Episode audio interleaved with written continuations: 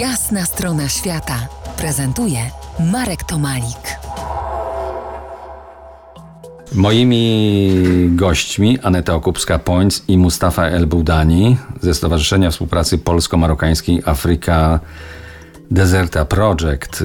Kiedy byłem na południu Algierii, czułem się wśród Tuaregów bardzo dobrze. To był wręcz psychiczny komfort.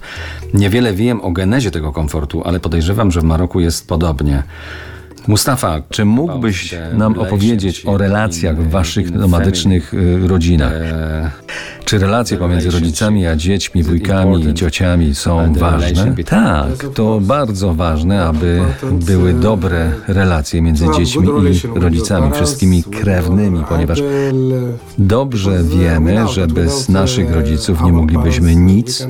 Oni nas kochają i dbamy z szacunkiem o te relacje, wystrzegając się problemów, tak aby się nie zamykać na siebie, ale szukać w tych relacjach spełnienia w szczęściu. Aneto, ty tam byłaś wielokrotnie.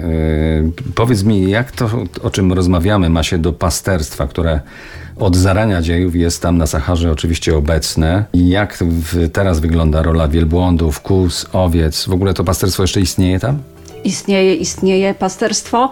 Oczywiście jak ktoś ma pieniążki, no to go stać, żeby kupić sobie jedną owieczkę czy, czy kozę, a o wielbłądzie to już nie wspominam, ale każdy wielbłąd ma swojego pasterza. To nie tak, że się wielbłądy pasą y, same, chodzą po pustyni, bo często ludzie też tak y, py- pytają, ale wielbłądy mają swoich właścicieli. No ale zaraz, y, Sahara. No, Sahara nam się kojarzy z, co, z wiedmami, z piaskami. Jak tam pasterstwo? Ja to widziałem, to rzeczywiście istnieje, ale spróbuj o tym opowiedzieć właśnie ty, nie ja. No ja tak powiem o tym pasterstwie na obrzeżach właśnie Sahary, bo im pójdziemy bardziej w głąb, no to nie, nie ujrzymy żadnego krzaka, żadnej trawy, żadnego piołunu y, czy rukoli, ale na wiosnę jest po prostu cudownie, jest zielono. Obrzeża Sahary są zielone, jest to raj dla właśnie dla zwierząt, dla kóz, wielbłądów, y, owiec, więc w tym czasie jest to taka żyz, żyzna pora. No dobrze, a co się dzieje przez resztę pory roku?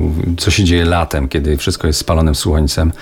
Jest, tam jakaś roślinność? Te zwierzęta dalej można wypasać, czy nie? małe kępki i te zwierzęta po prostu chodzą cały dzień i sobie próbują coś tam dziabnąć, ale ja byłam w, w zeszłym roku urodziny właśnie Mustafy i chodziłyśmy y, z, z rodziną po parę kilometrów z takim kosikiem, jak to u nas w górach też chodziły baby i żeśmy po prostu ciachały małe kępki trawy, robiąc zapasy na właśnie suchą y, porę taką, nie? gdzie już będzie bardzo, bardzo ciepło i tej, tej trawy nie będzie. Dobrze, do tej rozmowy wrócimy za kilkanaście minut, y, pozostając oczywiście w objęciach y, gorącej Sahary. No niekoniecznie gorącej, bo czasami tam bywa też i chłodniej. W zimie jaka temperatura?